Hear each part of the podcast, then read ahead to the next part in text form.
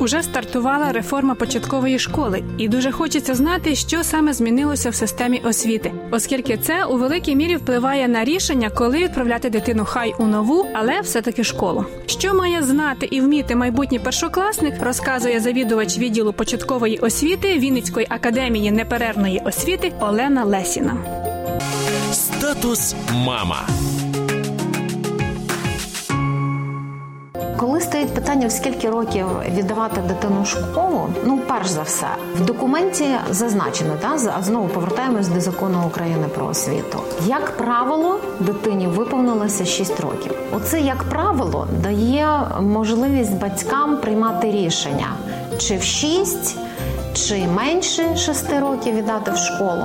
Хотілося б звернутися, напевно, до батьків і сказати: не треба готувати дитину до школи. Зараз взагалі знято це поняття підготовки дитини до школи. Не суть в тому, вміє дитина читати, писати чи не вміє, коли вона йде в перший клас. Суть в тому, наскільки дитина може забезпечити свої щоденні потреби самостійно. Наприклад, вдягнутися, да?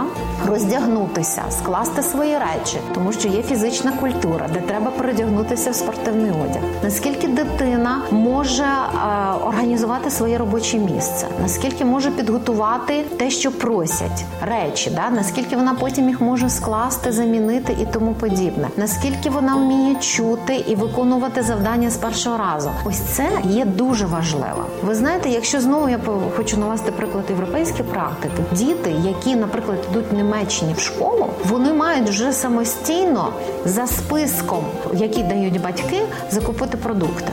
Ось це готовність до школи.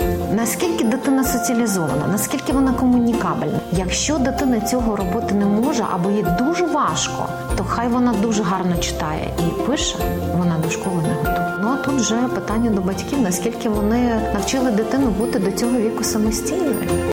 Статус мама.